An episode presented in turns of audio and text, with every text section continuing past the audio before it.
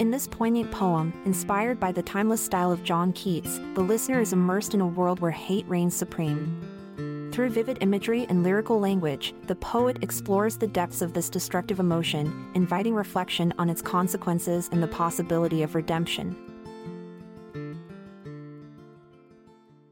In London town, where darkness dwells, there lived a man, with tales to tell. His name was Benjamin, a weary soul, who carried within a burning coal. With eyes so hardened, like chiseled stone, he walked alone, despised and lone. His footsteps echoed through the street, each one a testament to his defeat. In shadowed corners, he found his lair. An old abandoned house, bleak and bare. His dwelling matched his heart, cold and dark. A vessel of hatred, ready to embark. Upon this twisted, forsaken path, Benjamin sought revenge in his warped wrath. A love betrayed, a trust torn apart, left an icy void within his shattered heart. On moonlit nights, when silence crept, Benjamin emerged while others slept his eyes of flame with a vengeful spark, his twisted smile a cruel remark. He prowled the streets with stealth and grace, a phantom figure without a trace. In his wake, a trail of fear and dread.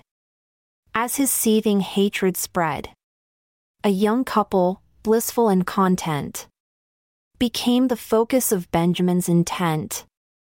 Their laughter filled the evening air. A tender love he couldn't bear. His body trembled with longing desire.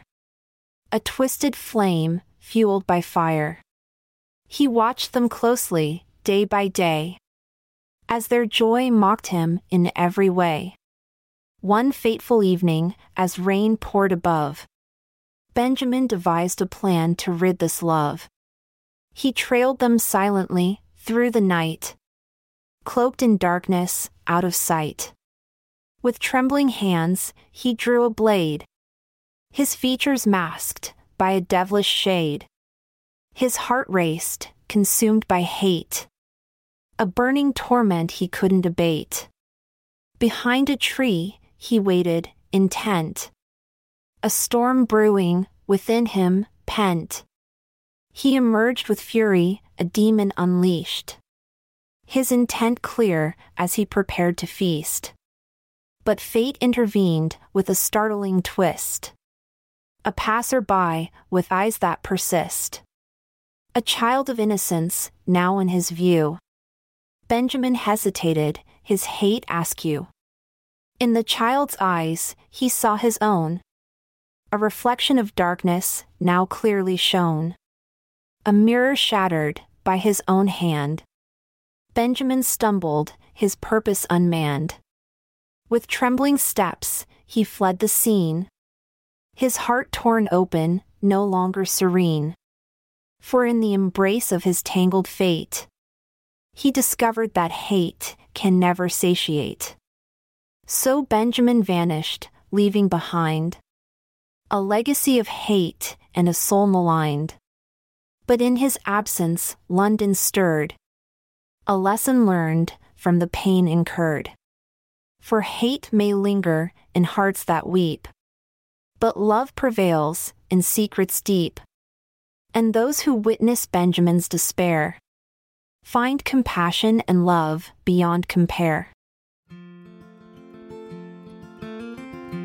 I'm Amalia Dupre. As we bid farewell, we're grateful for your ear.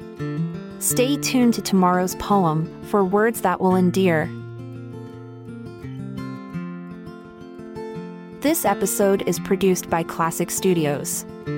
Check out our other podcasts in our network at klassicstudios.com.